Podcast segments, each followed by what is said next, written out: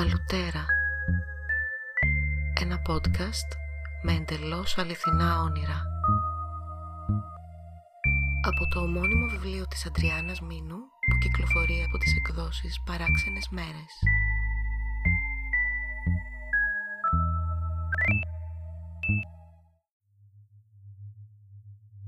Κάθομαι στο πίσω κάθισμα ενός αυτοκινήτου.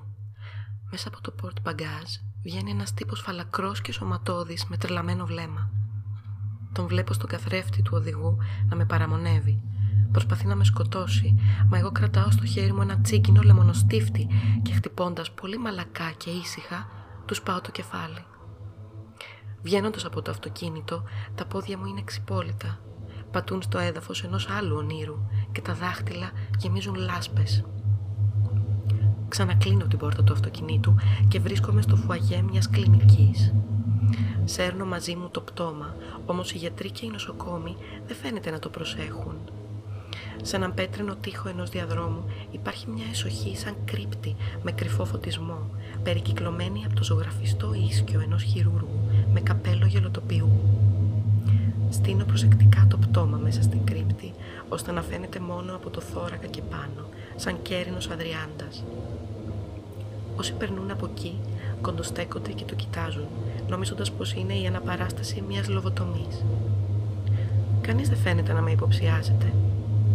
Μέχρι που έρχεται επίσκεψη, ο επιθεωρητής Αιγύπτιος, ένας detective που δεν του ξεφεύγει τίποτα.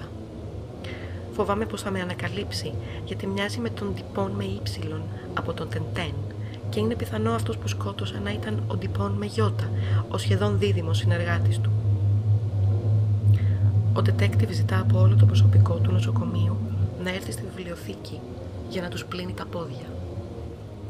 Όλοι στέκονται σε μια μακριά ουρά, ενώ εκείνος κάθεται σε ένα σκαμνάκι με μια τσίγκινη λεκάνη γεμάτη σαπουνάδα μπροστά του.